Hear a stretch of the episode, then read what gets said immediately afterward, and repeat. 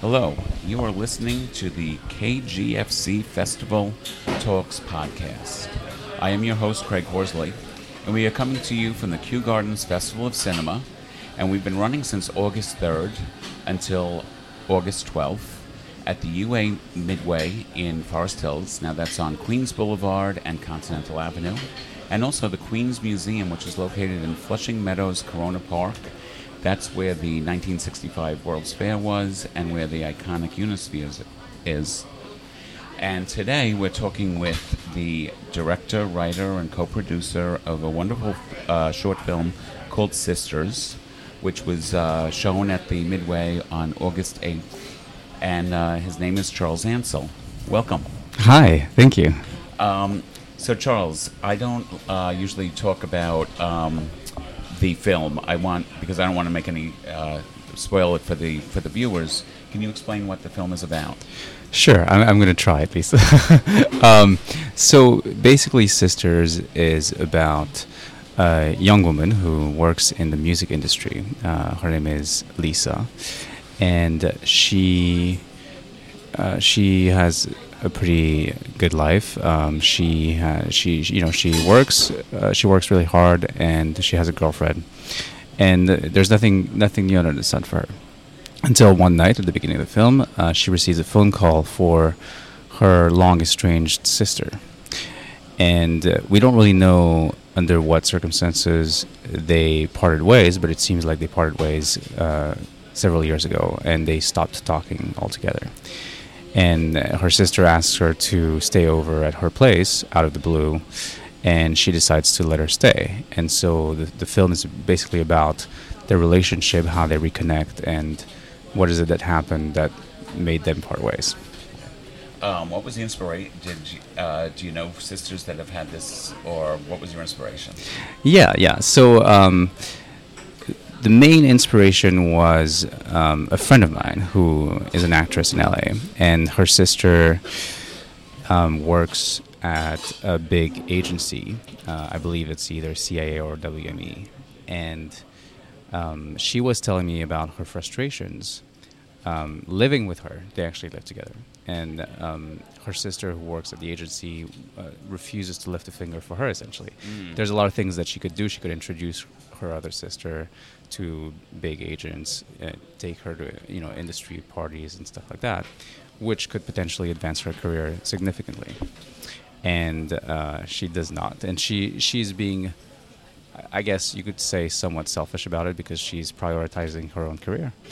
And I thought it was an interesting dynamic because you know on the on the other hand you know they have a good relationship otherwise, but um, I just thought the dynamic was was kind of unusual. Um, and so I decided to just you know take a little, a little bit of liberty from that and add some layers in their relationship. But essentially, that's that's where where the inspiration comes from. Uh, the the uh, two women in the film look so much alike. How did you wind up uh, finding uh, casting those women? Yeah. Um, so it, I mean, it's pretty simple actually. I, I just held auditions um, in uh, in LA. You you you probably know that there's thousands of actors yes. and actresses. Um, so we held auditions for, for a few weeks, and uh, I think we saw probably around maybe 300 different girls um, out of maybe 2,000 submissions, something like that. And um, and I have to say, we're originally um, I had written the sisters as twins, and so I wanted them to look even more like.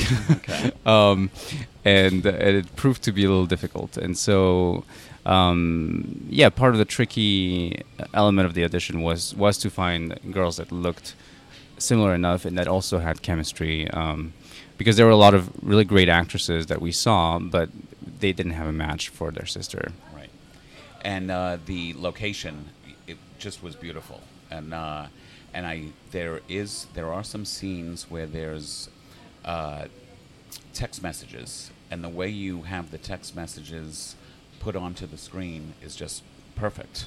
Oh, thank you. How did uh, did you when you set up the shots? Did you know that you were going to put the text messages on those in that specific location? So I knew that I wanted to have superimposed text messages. Um, I find that Um, that's a much more efficient way of, of showing text messages. And unfortunately, we live in a world where we have, well, people communicate that way. So we have to see text messages on screen more and more, probably. Um, and I really, I, I dislike heavily close ups on, on phones, even though I, I do use it. Uh, in a couple shots in, in the film as well, as you probably know. Um, but for the most part, I, I find that it's much better to just see it superimposed. And um, I didn't know exactly where I was going to place the text because it was uh, basically, you know, the way it was shot was for for the scene in particular where there are a lot of text messages. There's there's a lot of shots that are being used, and I wasn't exactly sure which shot was going to end up in the cut. Um, but I, I had a I, but basically, I knew that there was going to need to be space in the shots for it and so, and then you know once the cut was done, we we figured out where it would go. Well, anybody who's out there um, listening and is going to have a film that has text messages, use Sisters as a guide because he did it very very effectively. Thank you, thank you. Um, so you wrote and directed and co-produced this. Uh, you wrote the script. What kind of changes did you make while you were directing? Did you see any challenges about what you wrote and how you were going to film? Um, I so I shot the film in November 2016. So it's uh, it's been quite a bit of time since since the writing of the script and since the shooting of the script. I don't recall there being any major change.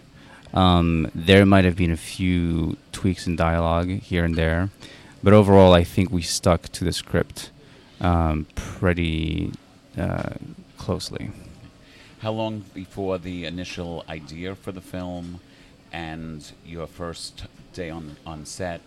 How long how long did that take for the creative process?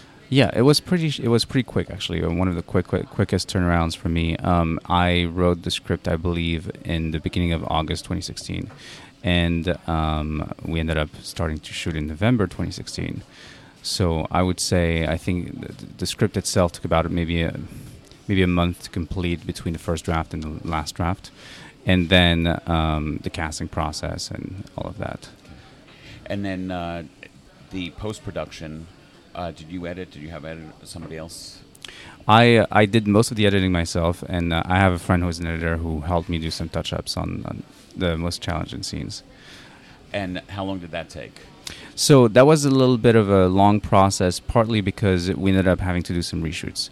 Um, and the reason we had to do reshoots was mostly technical, so th- it wasn't for any significant change in the film itself. Um, but there were a few shots that were missing, for the, for instance, uh, that I really needed to have. And um, therefore, I, I, think the editing process in the first part took about um, a couple months but then I realized that I had to do some reshoots and that it took maybe a couple months to set up, and then another month, I would say, to finish the editing and then post production. So, co producing, uh, how do you find the financing? Did you do a, a, Kickstarter or something like that, or? No, this was. I have to admit, this was self-funded. Um, okay. It's uh, it was a very low budget, so okay. it was possible for me. Well, it was it was beautifully done. You wouldn't expect it to have been a low budget because you did a I guess the fact that it was in your apartment helped. yeah, that's what we didn't mention, but yeah, we shot in my apartment. That's one of the things you have to do as an independent filmmaker right. sometimes. Um, so, uh, writer, director, producer, you've done a lot of uh, behind the scenes work also, um, camera work, and uh, what's your favorite thing to do at this point? Definitely directing. That's that's what makes me happy, uh, and I, I, just completely forget that I'm working when I'm doing that. Um, writing can be uh, very exciting and very um, tortured process at times, depending on when you're at and where you're at in the process. Um, producing is something that I mostly hate, but I have to do as an independent filmmaker. uh, thankfully, I have some help with that. Um, and then uh, you mentioned that I did some behind the scenes work. I mean, I, I, I used to work as a camera operator, Steadicam operator yes. specifically, uh, and I did that for about three years. Uh, that was a lot of fun, and uh, I had to stop that unfortunately for um, for health reasons. Okay, okay. I guess it also helped fund some of the work that you're creating now. It, it did, yes, Yes. it did for a while. Um, so now you have you been has this film been seen in any other film festivals or is this the first one? So it uh, it screened at the um, Hoboken International Film Festival Okay. in uh, June of this year, and then uh, it is going to screen at the uh, Los Angeles International Film Festival Awards, which is a handful. Right. uh, that's going to screen at the end of this month. And so this is um, going to be on a big screen in in que- in Queens. Oh, you've already seen it on the on the big screen. Yeah, it screened yesterday. Yes. So what did you think when you actually saw it on that big screen and with reclining seats and an audience reaction? Well, you know, it's great. I mean, it, it's that's the it's the experience that you want to have. You know, it's it's the way a film is supposed to be experienced. Is what I mean. Um, you know, when you're when you're editing or when you're working on a film, usually you see it on a very small screen, um, and that that can be frustrating and. Um, especially, I think there it, it's it's interesting. You know, I think um, my film is a drama. It's a pretty slow paced drama, and I think those are actually the films that benefit the most from being screened on a big screen because this is where those are the films that require the most attention. I think, Right. and um, the most attention to small details. You know, in the performances, and so it's always a pleasure to be able to see the su- the subtleties of my actors' performances on on the big screen. You know, see what they're doing with their eyes in particular and all that. Um, and the audience the audience reaction is great, obviously. And in the, these days and age, a lot of people have a very short attention span. So a 20 minute short fits into what people have the, have an attention for, which is nice. Yeah, although you'd be surprised, I think people have probably less patience with shorts than they do with feature films. I think, and and probably part of it is is because you know it's uh, you have so little um, so little space to get into the story, get into the characters that. Uh, that it's it can be very tricky. I think. Is a challenge for the filmmaker. Yeah, yeah, Yeah. Well, and it's it's it's a challenge for for the audience as well because I think you know we're used to we're we're much less used to watching short films than we are to watching longer form, and so um, I think it, it takes a, a little bit of extra effort to get into the film as an audience as well. So you've done uh, this this film. You've done some other shorts, I think. Yeah. Um, any full length movies in your in your psyche or in your mind Yeah, I, I've written about I think five feature films, uh, screenplays at this point. Um, there's one in particular, well, two in particular that I'm trying to get made. Uh, one of them I actually wrote for a friend of a friend of mine, who's a female director who's who also works with me as a producer very often. Um, and then another one which is a sci-fi called Ersatz, which um, I'm trying to get made as uh, as of now, um, Okay. and we're trying to get the funding for it. Just going back to the fact that you did do so, do camera work, you know, as your job before you started doing this, did that help in when you, in your directing, knowing how the camera could could move? I think so. And and what's what's interesting is so I used to be a Steadicam operator, as I mentioned, and so uh, you know, Steadicam operator is is a pretty specialty position on set, and you know you're usually asked to be there only for very specific and often uh, complicated ca- uh, camera movements. And um, I find that um, as I as I did this, I've discovered that it's very very difficult to motivate those complicated camera movements and very often they're done for style and not necessarily for the effect of um, of a scene necessarily Right. and so it's I've, I've actually come to kind of hold back a lot on camera moves to only when it's very necessary i think Yeah, there are some of the scenes that I that uh, definitely stuck in my mind. Besides the the texting scenes, but um, the scene where one of the sisters sees the other sister through a window, that was Mhm. really very effectively done. oh thank you thank you that was actually a shot that that my dp came up with Okay. he's very good So um, it's been a collaborative effort, I guess, for you. Mhm. Um, and writing is somewhat solitary, so uh, I can see why directing would be what you'd like the the, be- the better. Definitely, yeah, yeah. I think the collaborative ac- aspect makes it so much more fun.